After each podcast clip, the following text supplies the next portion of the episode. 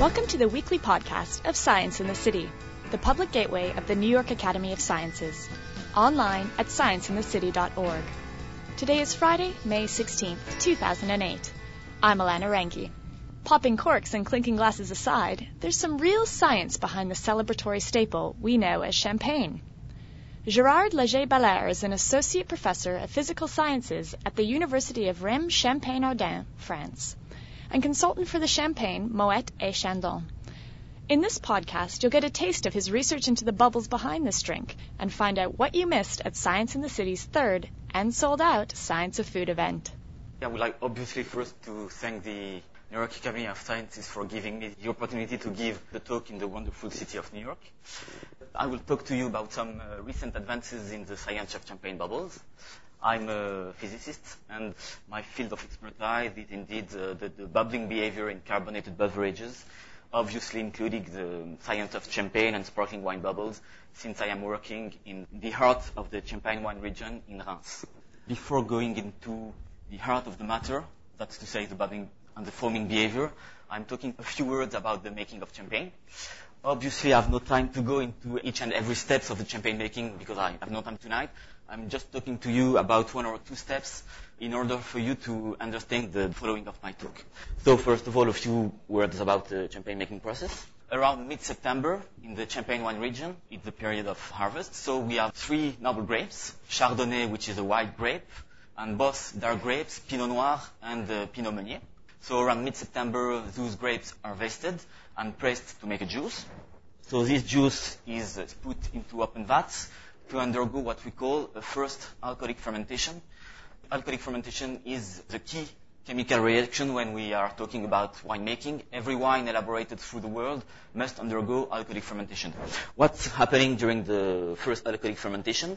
The grape juice is put into open vats and yeast is added so that the yeast ferments the sugar of the grape juice and transform it into ethanol, the alcohol, and carbon dioxide molecules. So after this first alcoholic fermentation, champagne is still non-effervescent white wine with approximately 11% of alcohol. In making champagne and sparkling wine, this base wine, done through the first alcoholic fermentation, is then put into thick-walled bottles, which are sealed with a cap, so that we are in a hermetically closed medium.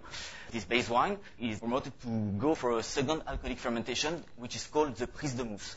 But this time, carbon dioxide molecules which are evacuated from the yeast cannot escape into the atmosphere, so that they are kept into the bottle into the form of dissolved carbon dioxide molecules. So at the end of the prise de mousse, champagne is a white wine with approximately 12.5% of alcohol and with about 10 grams of dissolved carbon dioxide per bottle. And this is obviously hugely important for the following. There are a few other steps in champagne making. I have no time to talk about that.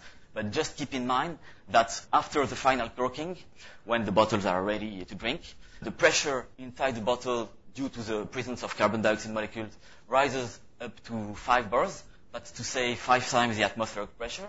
This is a huge pressure. You would have to be under about 40 meters of water to feel the same pressure and the champagne contains Uh, approximately 10 grams of CO2 of carbon dioxide molecules per bottle. This is also a huge quantity because this is equivalent to about 5 liters of gaseous carbon dioxide molecules. So six times the whole volume of the bottle. So this is a huge quantity of dissolved carbon dioxide molecules contained into the champagne. So champagne is ready to drink. And what's happening when you uncork the bottle? Have you ever thought about the velocity of a cork popping out of the bottle? Maybe not, I don't know. We have done some measurements in our lab a few years ago, and we have demonstrated that the typical velocity is around 40 miles per hour. this is a quite important velocity, so be careful when uncorking a bottle. If the cork goes into the eye, it, it can do some serious damages. What's happening also when you uncork your bottle, I'm sure that you have already noticed the presence of this white small cloud of fog. What is it? Most of people believe that it is a cloud done with carbon dioxide molecules progressively escaping from the bottle. This is not the case. It's indeed cloud of fog made of tiny water droplets. Why? Simply because when you uncork the bottle, you induce a drop of the pressure of the gas contained into the bottle, and this gas contains some minute traces of water vapor. But when you uncork the bottle, due to physical-chemical reason, you also induce a drop of the temperature of several tens of degrees. And due to physical chemical reasons, the minute traces of vapor must immediately condensate into the form of tiny droplets. So this small cloud of fog is indeed done with tiny droplets of water. This is basically the same phenomenon which is responsible for the formation of clouds in the sky. Well, the drop of pressure when you uncork the bottle also has another consequence. It breaks what we call the thermodynamic equilibrium of dissolved CO2. It means that after uncorking the bottle, when you go from the five bars of the bottle to the atmospheric pressure, due also to physical chemical reasons, the carbon dioxide molecules dissolved into the champagne cannot stay into the form of dissolved carbon dioxide molecules, and inevitably, champagne must degas. So champagne must evacuate almost 5 liters of dissolved CO2 contained in the champagne.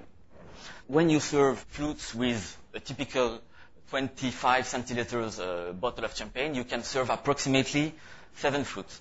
So it means that approximately 0.7 liter of CO2 must escape from your single flute. How will they do to escape? There are two ways in which the CO2 molecules can escape from your flute. They can do it directly from the champagne surface. This is absolutely invisible by the naked eye. CO2 directly go from this uh, little surface. You cannot see this phenomenon by the eye, but it is huge in quantity. Approximately 80% of the CO2 molecules directly go through this way. This is a kind of evaporation. But obviously, the other 20% of CO2 molecules will escape into the form of bubbles, and this is much more interesting for the consumer, obviously. You can also get an idea of how many bubbles are promoted during the so-called effervescence process. When you divide the volume of CO2 that must escape into the form of bubbles by the average volume of champagne bubble of about 0.5 millimeter, you can find that approximately 2 millions of bubbles must escape from your flute. This is obviously a huge number, so that the effervescence process will last up to several hours, obviously if you do not drink your champagne, unless the bubbles will be formed into your stomach. So I suppose that everybody would agree with me if I said that the tasting of champagne or sparkling wine mainly differ from the tasting of still wine due to the presence of those myriad of rising bubbles. A question inevitably raises, where do all these bubbles come from? I propose you to put oneself into the place of a bubble, and we will chronologically follow each and every step of the champagne bubble's life. So first of all, I will talk to you about the bubble burst, how bubbles are born on the wall of the glass. In scientific terms, this is what we call the bubble nucleation process. Then I will talk to you about the bubble ascent, how do bubbles rise through the champagne. Thirdly, I will present you certainly the most spectacular step of the bubble's life, that's to say the bursting events at the champagne surface. Well, first of all, the bubble nucleation process. A few years ago in our lab in Reims, we have designed a special workbench in order to visualize in close-up the bubble nucleation process. So this is a, a of the workbench used to visualize the bubble nucleation process. It very simply associates high-speed video camera with microscope objective. We needed a high-speed video camera because the process is very quick. And obviously, we also needed microscope objective because the process is completely invisible by the eye. Here is photographic detail of the flute emplacement, and we simply focused with the microscope objective at the base of all those tiny bubble trains that are riding on the glass wall. What did we see? A few years ago, we have demonstrated that effervescence is mainly promoted by what we call cellulose fibers. What are cellulose fibers? These are simply dust fibers. There are a lot of those dust particles floating in the air, and inevitably, some of them will stuck on the glass wall before pouring. Here is a very typical high-speed video of the process. So this cylindrical shape is indeed a cellulose fiber. You can see here the scale bar. So obviously this phenomenon is completely invisible by the eye. The geometrical property of the fiber is that there is a hollow cavity inside the fiber. And this is the little miracle of physics. When you pour the champagne into the flute, champagne cannot completely invade the hollow cavity. So that every time a tiny air pocket is trapped into the fiber, and due to physical-chemical reason, this tiny air pocket is able to suck the carbon dioxide molecules around. So carbon dioxide molecules will diffuse into the tiny air pocket, make it grow until it reaches the tip of the fiber. And then also a little miracle of physics, the gas pocket breaks in two pieces. One piece is tiny bubble, and the other piece is a uh, gas pocket which remains trapped inside the fiber so that the process can repeat itself until lack of dissolved gas. But because there is a huge quantity of CO2 to evacuate, remember that there is approximately 0.7 liters per single flute, so the process will last for a very long time, up to several hours after pouring. The film gives you also the feeling that the process is very slow, but indeed we have slowed down because approximately 10 bubbles are released every second. So this phenomenon is very quick, but lasts very long time because there is a huge quantity of CO2 to evacuate from the fiber. Well, what we did also in, the, in our lab a few years ago, I will not go into many details. We, we, we, we have used the law of physics, the law of diffusion, to build a physical model in order to reproduce the natural process, and we did. It's always interesting in physics to, to build models because it's the only way to know which are the significant parameters responsible for the process. So we discovered that there are quite a huge collection of parameters involved in the process, but only really two of them are significant as concerns the kinetics of bubble release. First of all, the temperature. You know certainly that some consumers like to taste champagne very cold at approximately 5 degrees Celsius, and some others prefer to taste it more at wine tasting temperature around 15 degrees. When you taste champagne, the higher the temperature of champagne, the higher the bubbling rate. If you taste the same champagne at 15 degrees Celsius, it will approximately have a bubbling rate increased by a factor of about 50% compared to if you taste it at 5 degrees. So the main parameter responsible for the bubbling rate is the temperature. And the other parameter responsible for the bubbling rate is what we call the viscosity all champagnes have not the same viscosity. The viscosity is mainly linked with the presence in the champagne of sugar. Some champagne are completely sugarless. They are called extra brut, and their viscosity is lower than the champagne very sweet with a lot of sugar in them. And the bubbling rate is inversely correlated with the viscosity of the champagne. The higher the viscosity, the lower the bubbling rate, and this is visible even by the next. If you taste a very sweet champagne, the bubbling rate will be lower than if you taste champagne extra brut. Do not go into further details. There are obviously some other parameters, such as, for example, the ambient pressure. Two more important parameters as concerns the bubbling rate are the temperature and the viscosity. The most usual way of blowing bubbles from the fibers is clockwork regular. It means that the time interval between successive bubbles is exactly the same. As you can see on this tiny cellulose fiber, which blow bubbles with perfect clockwork regularity. But with time, at some nucleation site, this is the same nucleation site, there are some disturbances due to, to physical reasons, which make the bubbles blown by pairs. You can see this by the eye. Maybe after my talk during the tasting, if you look carefully at your flute, you will be able to see such kind of disturbances. This is a bubble train riding on the wall of a glass, where the cellulose fibers blows bubble with clockwork regularity, and the same bubble train, uh, the same nucleation site may sometimes disturbs itself to blow bubble by pairs. And you can really see this by the necktie. This is not a rare phenomenon. I'm sure that if you look carefully, if you do not drink your champagne too quick, you will be able to see such kind of disturbances. Obviously, the physical processes behind these phenomena are very complex. These kind of disturbances are very characteristic of what we call chaotic processes.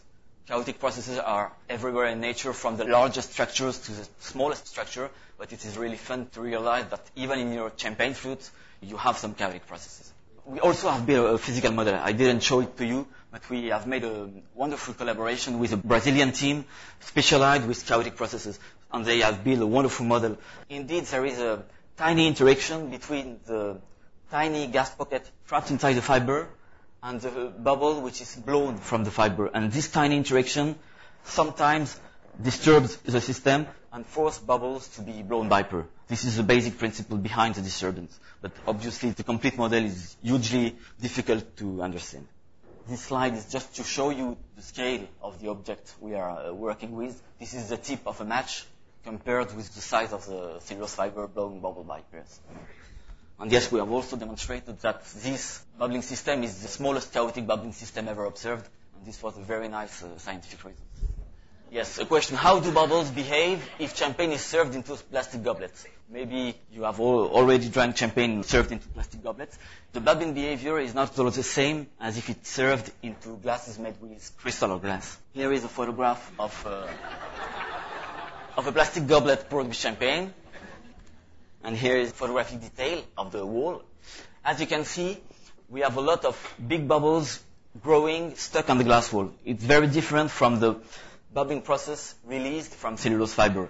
The fact that bubbles stuck on the glass wall and grow very big before detaching is due to the chemical properties of the plastic. The plastic is what we call hydrophobic.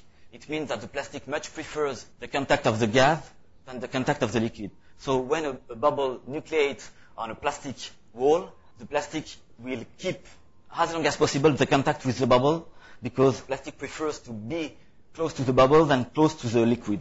So this is the reason why bubbles are stuck and grow a very long time on the wall uh, of the glass. And the bubbling behavior is, is much less visually appealing than in the case of crystal fluid, for, of, of course. In the Champagne region, we call those big bubbles stuck on the glass wall toad's eyes. it's very pejorative and people do not like such a bubbling behavior. But be careful because crystal and glass can also become hydrophobic if they have minute traces of grease. If the glass is not perfectly clean, it can be locally hydrophobic and present such kind of bubbles called toad. Well, second part of my talk will be about what's happening with the bubble during the bubble rise. This is a typical high-speed photography of tiny bubble train. The photograph is already very instructive. You can see several phenomena. First of all, you can see that the bubbles are growing during ascent. This is very simply because they continue to feed with carbon dioxide molecules dissolved. When they rise, carbon dioxide molecules continue to diffuse into the bubble and make them grow. You can also see that the spacing between successive bubbles increase as the bubble gets closer to the surface. Why? This increasing spacing means that the bubbles can continuously accelerate. They simply continuously accelerate because they grow in size and they experience a continuously growing buoyancy. This is the reason why they continuously accelerate during ascent. Here is a typical video of the phenomenon. We have circled one bubble with red, and you can clearly see that the bubble grow in size and accelerate during the rise. In the Champagne region, the size of the bubble is something very important because there is a saying which says that the smaller the bubble, the better the champagne. Up to now, there has been no scientific correlation between the quality of a champagne and the size of its bubbles, but champagne makers much prefer to propose to consumers champagne with tiny bubbles than champagne with big bubbles because of this saying. The bubble volume expanded by a factor of about 1 million during ascent. So this is a huge uh, augmentation of the bubble volume.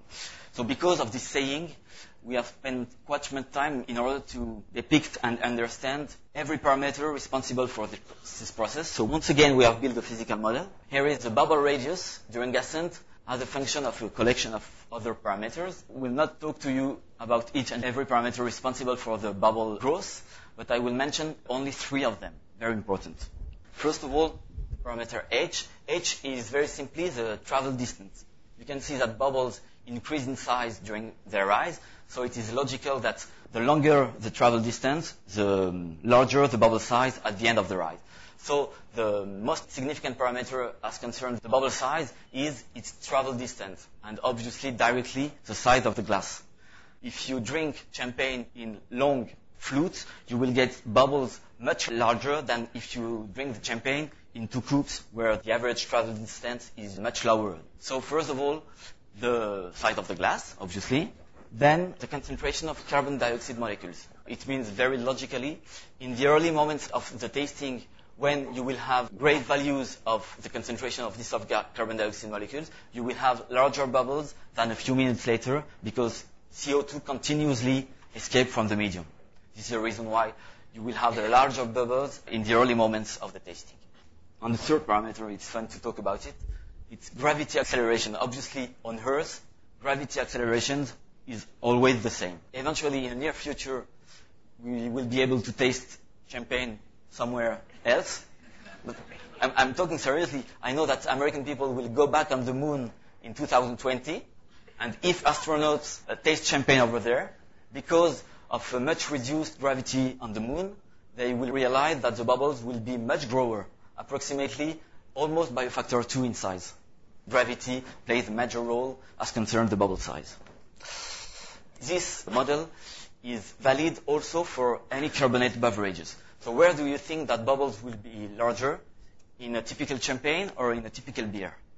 Obviously, if they are drink in the same glass. If you believe my equation, I hope that you believe my equation, the bubbles will be larger in the beverage where the concentration of dissolved CO2 is higher. And due to the champagne making process and the beer making process, the concentration of CO2 is higher in champagne by a factor of about two compared to that in the beer. So if you believe my equation, the bubbles must be larger in champagne than in beer.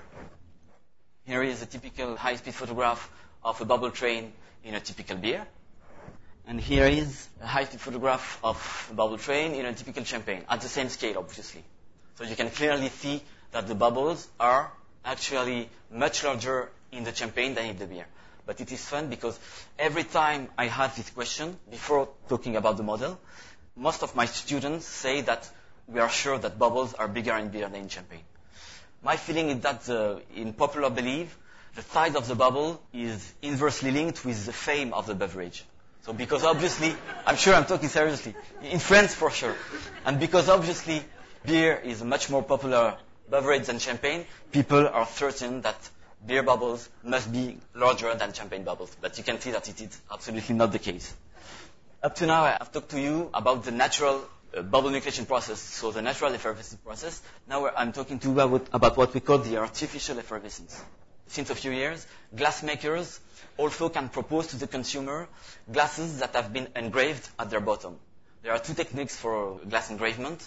You can do sandblast impact or also laser beam impact. This is a typical laser beam impact done at the bottom of a champagne flute. This is a hole with approximately a diameter of 0.5 millimeters. This is a bar of 100 micrometers. So very often now in the champagne region, glasses for tasting have a little ring-shaped structure at the bottom of the glass, which is done with several laser beam impacts.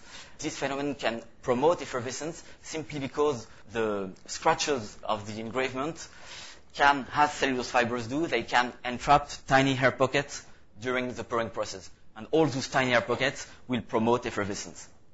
But the effervescence promoted by engraved glasses are completely different than the natural effervescence process.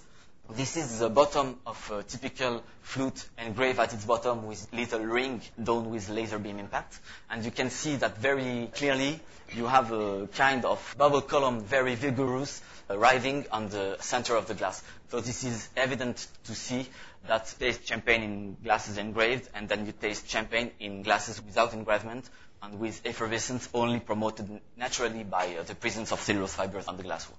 Up to now, we also have looked at the aesthetic role of bubbles, but the role of bubbles in champagne and sparkling wine tasting goes far beyond the sole aesthetical point of view, as I'm trying to convince you of in the following of the talk. Due to fluid mechanical reasons, the bottom of the rising bubble is a zone of very low pressure. So this zone of very low pressure is able to attract a bit of fluid when rising. So because there is a huge quantity of bubbles rising at the same time in a flute, this phenomenon is able to put in motion the whole liquid bulk. And this will have a huge consequence on the champagne tasting. Simply because the fact that bubbles can mix the medium, this will change everything in comparison with the tasting of a still wine. Instinctively, when you taste a still wine, you swirl your glass to put the fluid in motion in order to enhance the flavor release. This is completely instinctively. But in case of champagne and sparkling wine tasting, you do not have to do this simply because the, the bubbles do the job for you. They mix the whole liquid medium, and this will have a huge consequence on the tasting. But also, we must be careful because if the champagne's effervescence is too vigorous and if champagne is too much mixed, the release of CO2 and flavor can be too important, and this can eventually irritate the nose of the taster. This is the reason why two years ago we have made a very fruitful collaboration with a famous glassmaker called Arc International. We have worked for them in order to design perfectly designed champagne glasses for the tasting to promote exactly the good quantity of effervescence, the good shape of the glass. So we have tasted huge quantity of various glasses showing various glass shape and various engravement conditions. So because we are interested in the mixing process promoted by bubbles, our first goal was to get a kind of cartography of the flow patterns in the glasses. We uh, used what we call the laser tomography technique. We did this very nice work in collaboration with a lab of fluid mechanics in Reims, and Professor Guillaume Polidori over there worked with me. Laser tomography technique is very easy to understand the principle behind the technique. With the laser source, we make a kind of laser sheet, a laser plane, which is materialized by these solid blue lines. And we cross the plane of symmetry of a glass with this laser sheet. But before pouring champagne into the glass, we have added some tiny plastic particles to the champagne. So these tiny particles of order of 100 micrometers in size have two main properties. They have the same density than the champagne, so that they do not sediment and they do not ride. They simply follow the fluid motion. And they also have big coefficient of reflectivity with regard to the laser light, so that when they cross the laser light, they diffuse the laser light and they become visible by the eye. So if you make a long exposure time photography of the cross-section of the fluid crossed by the laser light, you will be able to visualize the motion of the particles, but because the particles simply follow the fluid motion, you will be able to visualize very simply the motion of the champagne. Here are the flow patterns in the fluid showing natural effervescence. We are five minutes after pouring the champagne into the flute. So this flute was not engraved, so the effervescence is only promoted by the presence of those tiny cellulose fibers stuck on the glass wall. So uh, what you can see as uh, blue streaks of light are the trajectory of the particles, but indeed the trajectory of the champagne motion. So you can clearly see that the whole bulk of the champagne is put in motion by the presence of effervescence. Here is the very enlarged detail of the flow process. So this is beautiful. You can see many vortices in the glass. What you cannot see on the picture is the average velocity of the mixed flow pattern. In case of the fluid showing natural effervescence, the average velocity of the pattern is of a few millimeters per second. Oh, certainly, certainly those vortices are for sure chaotic. But what's happening in case of the flute engraved at its bottom? This is a typical champagne flute with a little engravement at its bottom. So we have here bubble column riding, and this bubble column riding on the axis of symmetry of the flute is also able to put the whole liquid bulk in motion, but in a way completely different from the flute showing natural effervescence. You have here two very big vortices, which are on both sides of the central rising bubble column.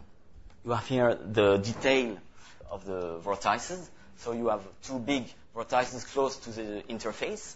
Uh, what the photography do not show is the average velocity of the flow patterns. The average velocity of the flow patterns in this case is much higher than the average velocity of the patterns in the flute showing natural effervescence. Here, in the early moments of tasting, we have velocities of about one centimeter per second. So this is higher than in the case of the flute showing natural effervescence. Because we have a cylindrical symmetry around the axis of symmetry, the real three-dimensional fluid pattern is into this kind of donut structure, which turns all around the axis of symmetry of the fluid. And we have here velocities much higher than in the case of the fluid showing natural effervescence. But as concerns the, the tasting of the champagne, remember that uh, I told to you that uh, the average velocity of the flow patterns is much lower in case of the fluid showing natural effervescence than in the case of the fluid engraved at its bottom. Immediately, the consequence is that the release of carbon dioxide molecules and the release of aromatic molecules is much higher in case of the fluid engraved at its bottom than in the case of the fluid showing natural effervescence. Glassmakers must be very careful because if the velocity is too high, it can be really disturbing for the taster if he gets too high quantity of CO2 and flavors at, at, the same time. My feeling is that the good deal is probably better with something showing natural effervescence than with showing too much engraved at the bottom, which makes the fruit uh, move too quickly. So here is the traditional coupe. Some tasters prefer the coupe than the flute. So we have also tasted the flow patterns in the coupe. You have here a coupe engraved at its bottom. So you can also see here the system of the two vortices, counter-rotative vortices. But the case of the coupe is very interesting because you can clearly see that the whole liquid bulk cannot be put in motion by the effervescence. You have here at the periphery of the coupe very large zones uh, which are almost at rest. So it means that for the taster, those zones will almost not participate to the release of CO2 and to the release, obviously, of aromatic molecules. Only about half of the champagne volume will participate to the release of flavors. This is certainly a complete different sensation for the consumer to taste champagne in a coupe and to taste champagne in a flute. In my third part, I will present you now certainly the most spectacular aspect of the champagne bubble's life. We are talking about the bursting events at the liquid surface. Certainly all of you have already realized that after pouring champagne into your flute, your coupe, I don't know in which glass you prefer to taste it, but you can see that in the early moments of tasting, you have the presence of a myriad of tiny droplets above the champagne surface and we are going to see really the origin of those tiny droplets above the surface. First of all, what does a bubble look like at the champagne surface? A bubble is a bit like an iceberg. It's very tiny, so that most of the bubble volume remains below the champagne surface. Only a very tiny party of the bubble gets immersed, and this will have a huge consequence as concerns the bursting process. So the bubble is separated from the air with a tiny liquid film, which gets which gets thinner with time, and when it reaches a critical thickness of a few hundreds of nanometers, the bubble will rupture, and it will do this with this process. A tiny hole will appear into the thin liquid film, and this hole will very quickly expand to completely disintegrate the liquid film. This phenomenon is very quick. From frame 1 to frame 4, you have only about tens of microseconds. So this is almost immediate. So what's happening Obviously, this situation is completely unstable. As any liquid surface, the champagne surface wants to recover horizontality. So how will champagne do to do this? After the disintegration of, of the thin liquid film, you have a tiny hole in the interface, and due to physicochemical reason, you have zones of high pressure on the sides of the cavity and a zone of very low pressure at the bottom of the cavity. So the fluid will be drawn very rapidly from the zone of high pressure to the zone of low pressure. So then the fluid will collide here and it will pushes the fluid upward into the form of a tiny liquid jet. Very high speed liquid jet with a velocity of several meters per second. So uh, this jet will immediately break into several tiny droplets. So this is the origin of all those tiny droplets that you can see above the surface of champagne. Here is a very close-up view, high-speed photograph of the tiny liquid jet just before it breaks into tiny droplets. In physics, what we can see here is what we call Rayleigh plateau instability. So keep in mind that each champagne bursting bubble produces around five tiny champagne droplets. So in the early moments of tasting, you have between 200 and 400 bubbles which collapses every second. It means that you have the production of more than 1,000 droplets. So you can imagine that this cloud of droplets can have a huge influence on champagne tasting, simply because those tiny droplets will partly evaporate. All those bursting phenomena also enhance the flavor, the release of flavor from champagne much more than the release of flavor from uh, still wine.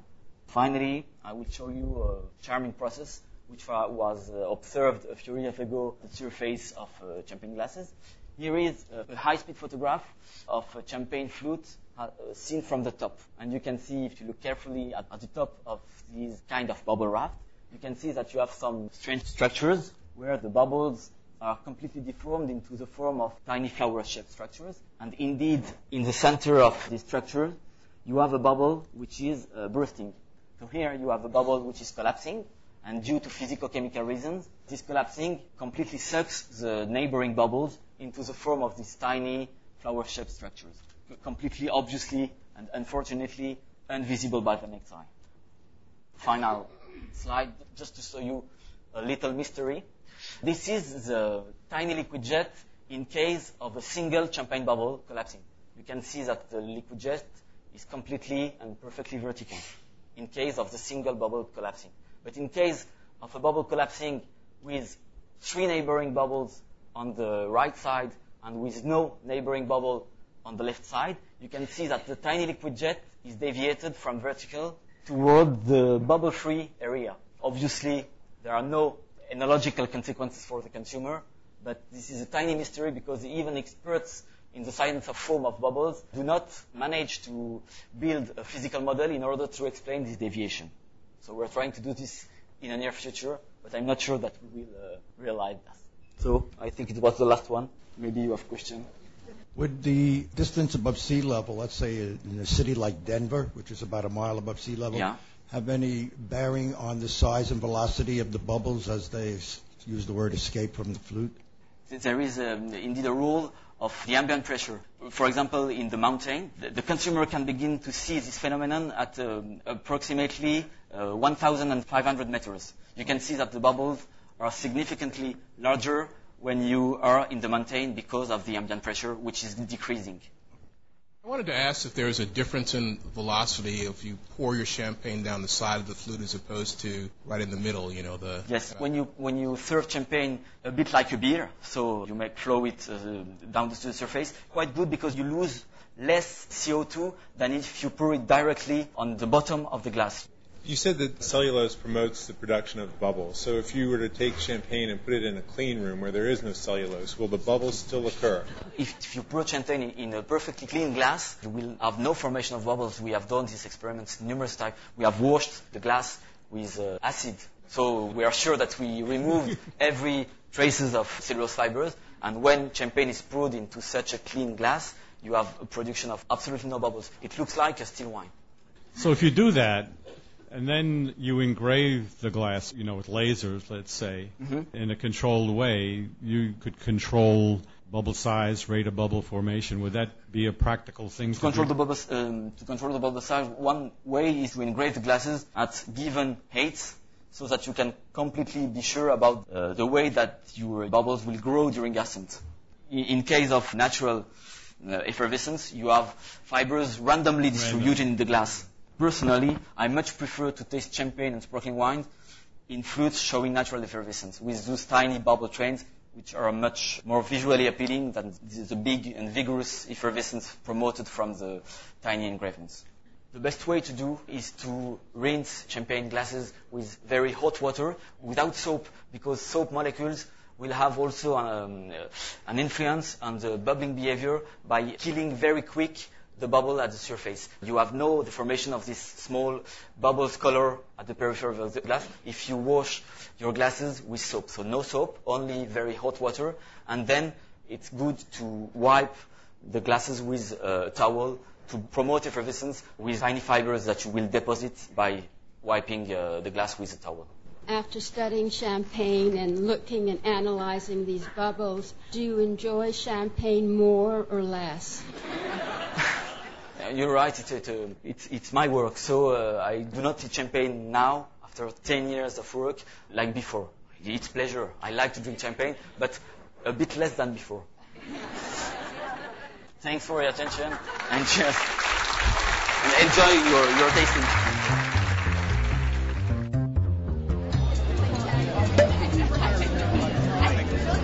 I'm Eric, and I'm an anesthesiologist. I'd say the coolest thing I learned was the the origin of the bubbles themselves. I had no idea that the cellulose fibers were the source of the bubbles. My name is Tom Metzger. I'm a graduate student at Cornell University Med School here in New York. I thought the lecture was really informative and nice that he both took a serious approach to the science of uh, the formation of bubbles in champagne, but also brought a lighter note and made it very accessible to you know non-scientists, non-physicists, non-physical chemists. So um, I thought that was a really well-tailored presentation. My name is Clifford Pickett. I'm a vice president of a environmental and structural testing lab in Queens. Probably the most interesting thing was just to hear so much science uh, in relation to something that you kind of take for granted, you know, and just drink. My name's Jessica Brand. I'm an olfactory neurobiologist at Columbia, and we had a recent discovery that different mouse lines and different humans had different sensitivity to carbon dioxide. So I was really curious about the effervescence and how quickly the bubbles rose and how that would affect the chemosensation ability in different species to detect the CO2. I really like the Science in the Food series because I do do olfactory research. I'm always interested in the combination of taste and smell and how that influences our taste and kinds of food we eat. I've been to the science of uh, coffee, the science of chocolate, now the science of champagne, and next month I'll be at the science of scotch.